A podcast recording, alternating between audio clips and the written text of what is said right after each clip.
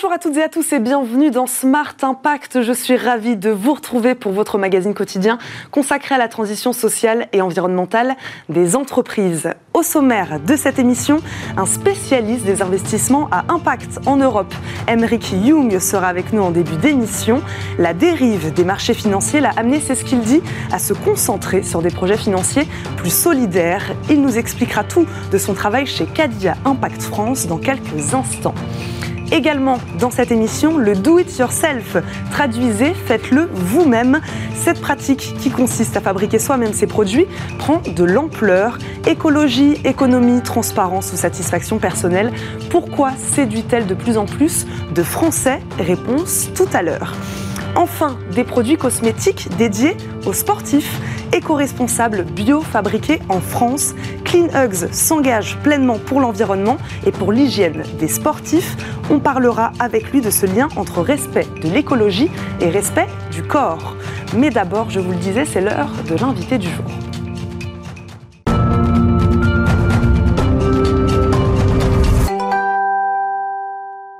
Notre premier invité est Emeric Young, Managing Partner chez Cadia Impact France, une des premières sociétés d'investissement à impact en Europe. Bonjour. Bonjour. Bienvenue sur le plateau Smart Impact. Vous portez la voix aujourd'hui d'une économie plus verte, plus durable, même régénératrice. Expliquez-nous ce concept d'économie régénératrice, Emeric Young.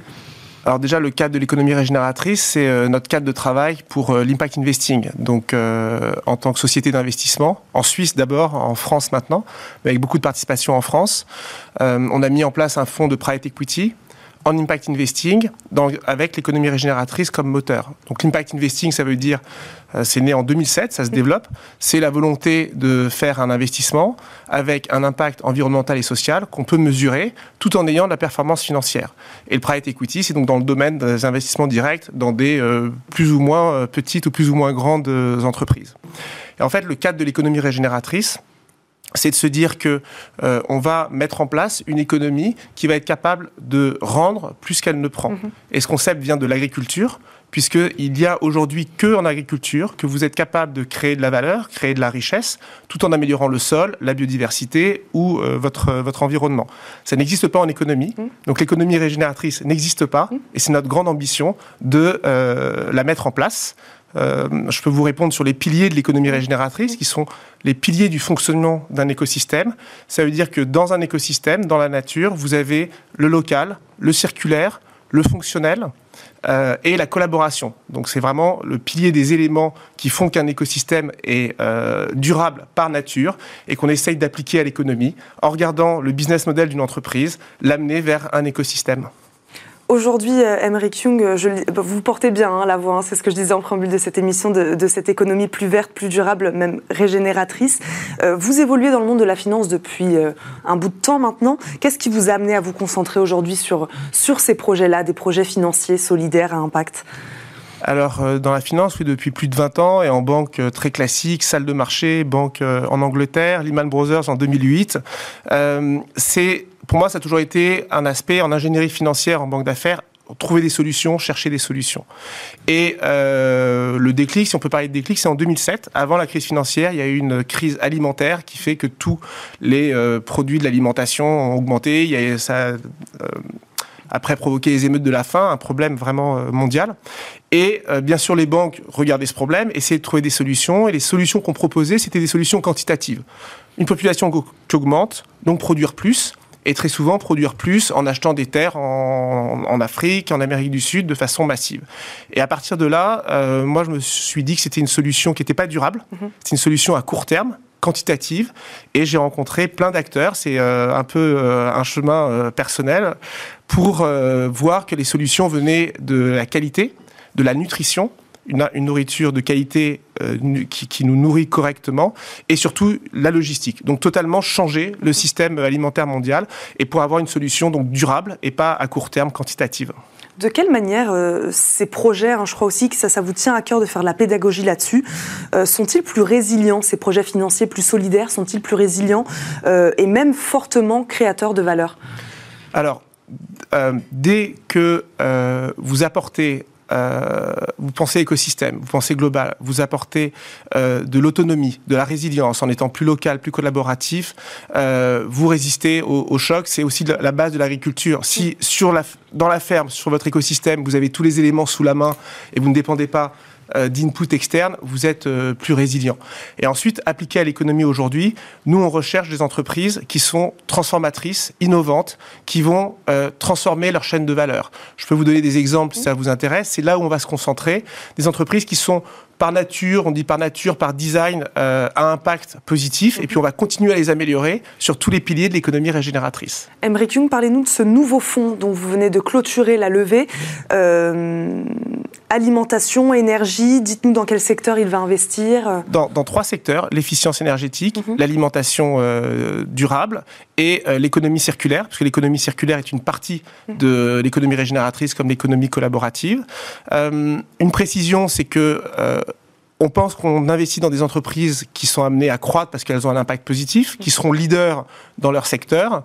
Euh, donc, on ne fait pas de sacrifice entre performance et euh, impact. On, on, est sur euh, la juste rémunération du risque. Quand vous êtes en private equity dans les petites entreprises, c'est des performances qu'on attend autour de 10% euh, en général. Et euh, peut-être quelques exemples. dans l'économie circulaire, une société française, SOS Accessoires, qui est totalement nouveau, qui existe depuis longtemps, mais qui amène la convergence entre aujourd'hui le désir du consommateur de pas spécialement voir recycler un produit ou changer un produit, mais SOS Accessoires vous permet d'acheter euh, une pièce détachée, un tuto en, ligne pour réparer vous-même euh, le produit. Donc en, économie de matière, c'est considérable, puisqu'on sait qu'aujourd'hui, l'économie circulaire ne représente que 10% de l'économie mondiale. On est dans une entreprise qui transforme la façon euh, de consommer son électroménager et donc de le, de le réparer. Plus ils vont grandir, plus ils auront un impact positif et de plus en plus euh, de bénéficiaires. Pareil, un métier nouveau, une société française dans laquelle nous sommes investis, Sophie Group, -hmm. qui vient reconditionner les téléphones portables. C'était un métier qui n'existait pas, donc elles sont en train de changer leur secteur. Et un autre investissement, toujours dans le même domaine, Fairphone, qui là, lui, essaye de développer le, le téléphone euh, éthique. Pour quelles raisons visez-vous surtout les PME ah, alors, parce que pour l'instant, déjà, l'impact investing, euh, je vais dire, tel qu'on va le désigner en impact positif et pas en réduction de l'impact négatif. Mmh. Euh, on est plutôt sur euh, des montants d'investissement qui sont plus faibles. Ça représente moins de 1% de la finance mondiale. Euh, notre fonds fait 53 millions. On a investi un peu plus de 200 millions en ces dix dernières années. Donc on reste dans des euh, montants assez euh, faibles par rapport à la finance mondiale, mais qui sont amenés justement à, à augmenter, euh, puisque beaucoup de personnes comprennent que c'est l'économie de demain et cette nouvelle économie qu'il faut créer. Quelque chose de très intéressant aussi, Emmerich Jung, vous avez développé votre propre méthodologie, non pas de mesure, mais de gestion de l'impact des entreprises dans lesquelles vous investissez. Pourquoi gestion et pas mesure? Alors c'est la grande différence. On faisait de la mesure au, dépa au, au départ, mais en fait, quand on, on mesure l'impact des entreprises. On mesure l'impact. On va expliquer mmh. quelle est l'empreinte carbone qui vont. Mmh. Ils réduisent leur empreinte carbone, le, le gaspillage qu'ils vont éviter. Euh, encore un exemple les épiceries nous anti-gaspi qui sont créées euh, en, en, France pour récupérer une marchandise qui était euh, jetée auparavant.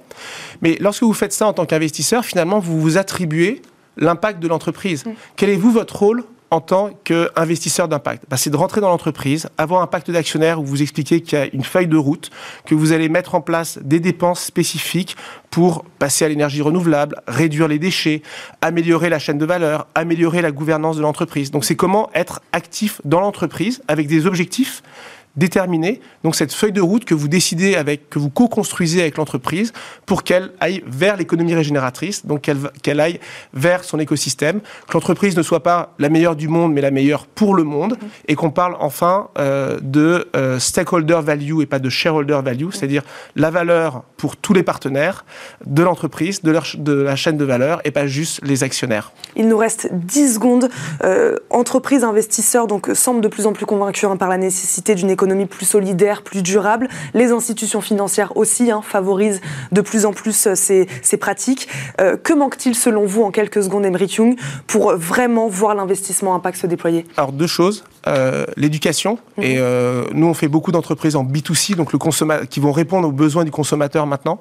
Euh, être conscient de ce qu'on souhaite en tant que consommateur. Le meilleur investissement, c'est la dépense qu'on va faire en fait en tant que consommateur. Euh, oui, beaucoup de personnes se mettent à l'impact. Attention, de l'intention qu'il y a derrière, que ce soit pas la vente d'un produit financier, mais vraiment l'envie de euh, changer une économie, d'avoir une meilleure économie. Et euh, une citation pour répondre, en fait, c'est euh, dans la vie, il y a certaines personnes qui regardent le monde tel qu'il est et qui se demandent pourquoi, d'autres qui regardent le monde tel qu'il devrait être et se disent pourquoi pas. Et je crois que c'est Georges Bernard Shaw. Merci beaucoup. On va terminer sur ces mots. Merci Emmerich Young d'avoir été avec nous. Je le rappelle, vous êtes managing partner chez Cadia Impact France. Merci, Merci. beaucoup. C'est l'heure de notre débat euh, RSE. On revient sur la semaine du Do It Yourself.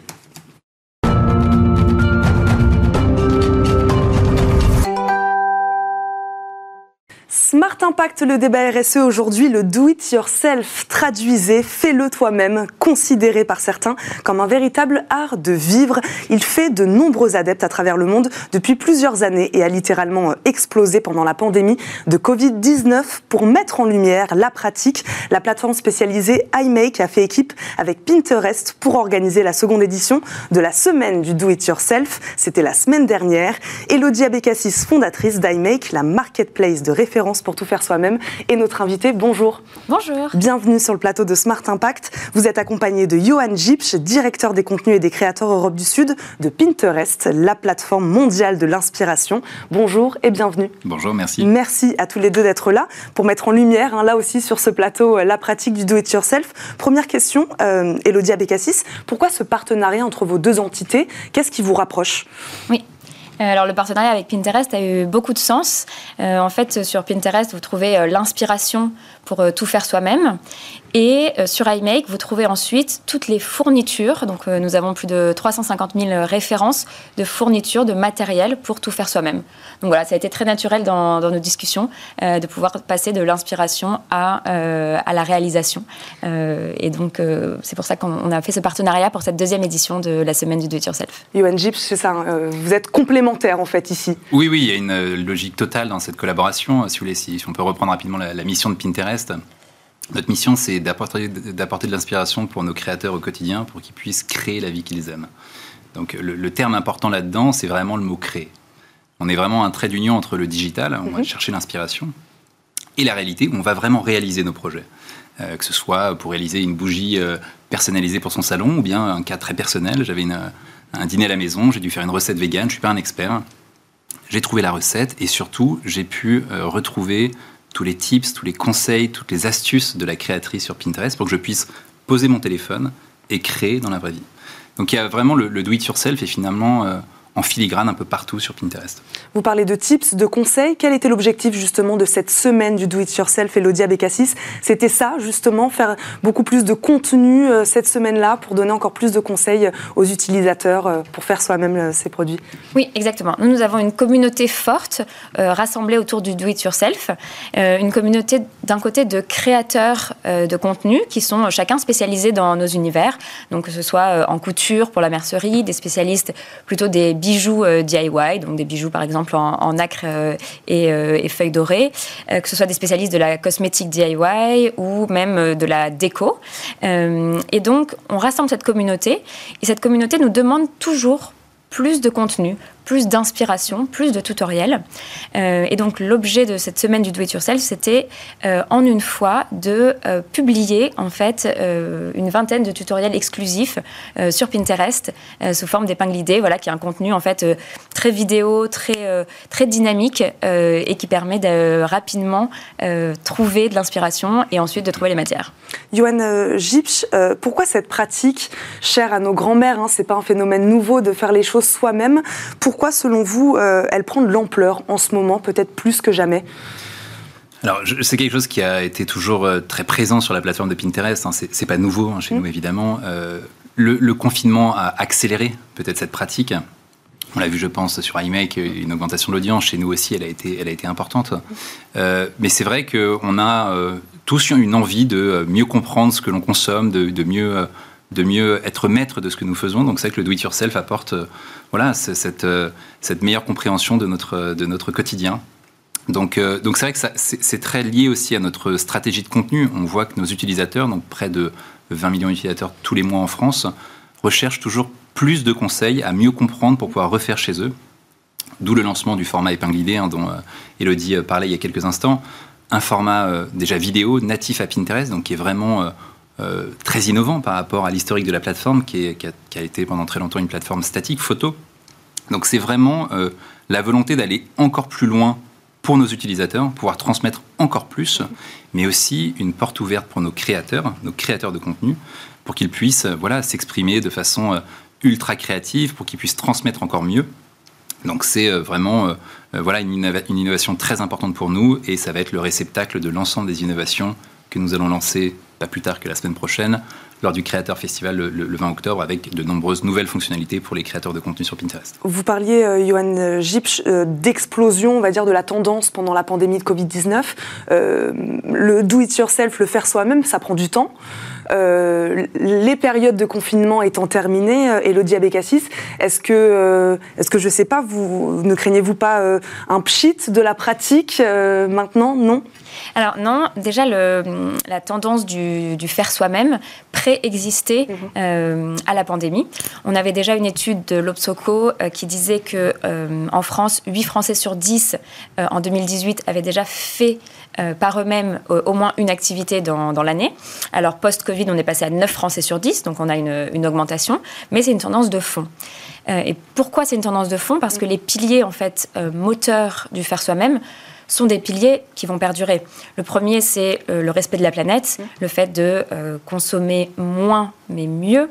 Euh, et donc, par exemple, de bah, faire ses lingettes démaquillantes plutôt que d'acheter sans arrêt du coton à jeter, de faire son dentifrice solide, ses shampoings solides pour limiter en fait les déchets produits par le foyer. donc ça, c'est la première chose, le respect de l'environnement. Bah, c'est, je pense, quelque chose qui perdurera bien après la pandémie. C'est une tendance de fond. Voilà. Euh, de la même façon, euh, faire des économies, euh, gagner en pouvoir d'achat.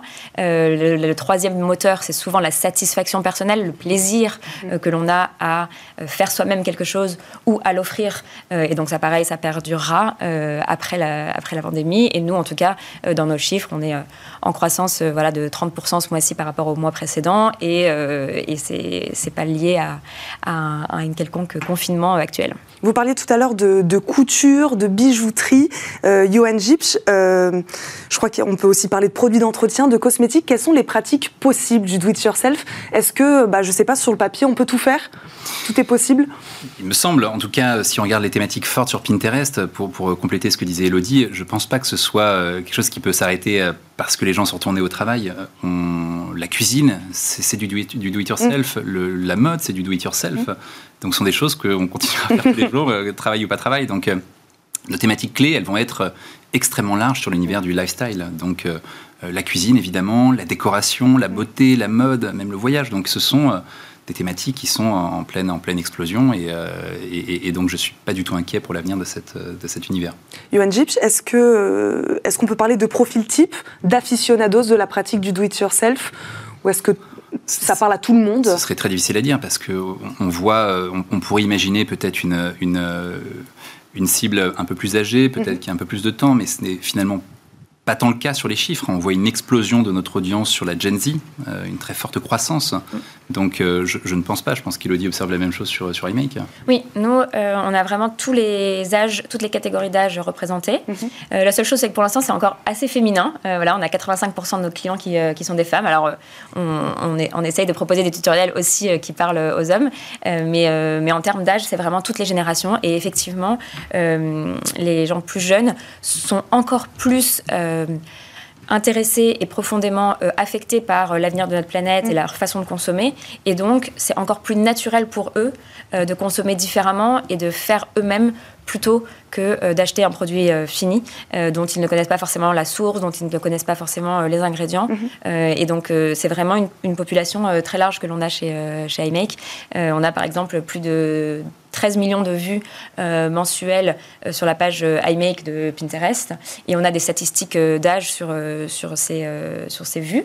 et c'est, j'ai encore regardé hier, c'est mm. vraiment réparti vraiment sur tous les âges. Donc c'est, ça touche toute la, toute la population.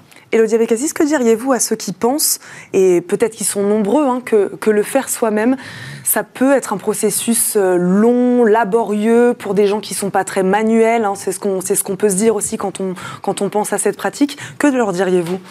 Oui, je suis d'accord avec vous. C'est euh, c'est la première impression, c'est-à-dire euh, c'est le premier frein. Euh, et on s'en rend compte dans nos différentes études. le premier frein, c'est le temps. Et le deuxième frein, c'est le manque de conseils. ils ne savent pas comment se lancer, par quoi je commence, où. et donc c'est pour ça qu'iMake existe en fait. on avait une offre dans le DIY qui était très fragmentée. Il y a des milliers et des milliers de marques de fournitures de do-it-yourself. Et c'est pour ça que ça a beaucoup de sens d'avoir choisi notre modèle qui est la marketplace, parce que nous avons pu rassembler au même endroit toute l'offre. Et donc justement, face à cette problématique de temps, euh, bah, notre objectif, c'est de vous faire gagner du temps. Euh, donc euh, vous gagnez du temps parce que vous trouvez rapidement l'inspiration par un tutoriel et ensuite vous trouvez en un clic, vous, vraiment vous cliquez sur mettre tout au panier et vous avez en un clic toutes les matières pour réaliser bah, votre, votre savon, votre shampoing solide, votre petite jupe, votre bijou en acre. donc finalement, on a justement participer à ce gain de temps euh, qui était le vrai frein, vous avez raison, euh, et, qui, euh, et qui est résolu sur Make. D'ailleurs, question, Johan Gipsch, peut-être même question à Elodie Abécassis, comment, de quelle manière travaillez-vous avec les marques partenaires, avec des fournisseurs, avec, comment, comment on travaille avec, est-ce qu'on leur demande elles aussi d'avoir des critères, d'être éco-responsables, comment ça marche? Alors, je ne pourrais pas vraiment répondre sur la partie marque, c'est pas vraiment le, cœur de mon, de mon activité. je pourrais plutôt parler de la partie créateur, euh, créateur de contenu. Juste pour compléter, compléter, ce que disait Elodie et, votre question sur le temps, c'est vrai qu'il y a quelque chose d'intéressant sur Pinterest. Je ne sais pas si c'est forcément néfaste, ce besoin de temps, le, retour du temps long.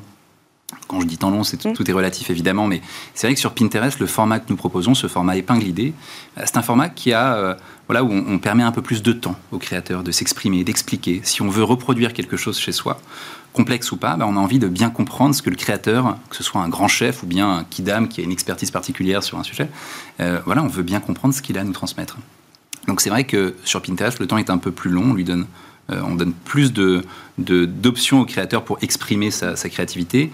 Et surtout, c'est un contenu qui ne disparaît pas au bout de 24 heures, comme sur certaines euh, plateformes digitales. Voilà. Elodie Abécassis, sur cette question euh, des marques partenaires avec lesquelles vous travaillez, comment vous les sélectionnez? Oui, donc nous, nous avons plus de 2000 marques présentes sur la plateforme iMake euh, et nous avons une charte avec des critères pour sélectionner euh, les fournisseurs et donc notamment des critères liés aux valeurs mhm. pour être sûr que les valeurs des marques soient cohérentes avec les valeurs d'iMake. Merci beaucoup à tous les deux de nous avoir accompagnés aujourd'hui, d'avoir mis en lumière cette pratique du do-it-yourself qui marche, hein, qui fait son chemin dans, le quotidien et dans les habitudes des Français. Elodie Abécassis, fondatrice d'iMake, et Johan Gipsch, directeur des contenus et des créateurs Europe du Sud de Pinterest. Merci beaucoup à tous les deux. On termine comme chaque jour cette émission par la bonne idée du jour. Smart Ideas avec BNP Paribas. Découvrez des entreprises à impact positif.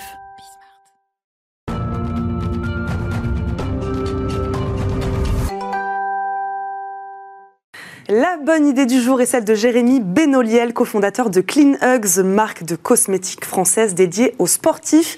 Des produits naturels fabriqués en France, respectueux de la peau et de l'environnement. Bonjour. Bonjour. Bienvenue sur le plateau de Smart Impact. Euh, Clean Hugs naît d'un problème de santé, je crois, vous concernant, euh, Jérémy Benoliel. Racontez-nous. Exactement. Ouais, ouais. Euh, donc, avec mon associé, Adrien, on pratique tous les deux, on est tous les deux pratiquants de jiu-jitsu brésilien, qui est un sport de, de contact euh, et effectivement, lors d'un entraînement, j'ai attrapé un, staphylocoque doré. Euh, staphylocoque doré, on en meurt. Mhm. Euh, c'est une, infection de la peau. Et, donc voilà, ça m'a, un petit peu poussé, mes deux parents étant médecins, ça m'a un petit peu poussé à m'intéresser à, à, ben, à tout ça, en fait, tout ce que peuvent rencontrer les sportifs jour après jour, après leur, leur, entraînement, durant leur entraînement. Puis ben, je me suis rendu compte que, que de manière générale, en fait, tous les pratiquants de sport mmh. euh, étaient sujets à euh, bah voilà, des petites irritations de la peau, des choses beaucoup plus graves comme le staphylocoque, les coureurs, les nageurs, les, euh, évidemment les pratiquants de sport de combat aussi. Mmh. Mais, mais voilà. Et surtout, le, truc, c'est que je me suis dit, ben, ce qui est fou, c'est qu'on ramène ça chez nous. Mmh. Voilà. Et parce que ce sont des maladies qui sont souvent transmissibles.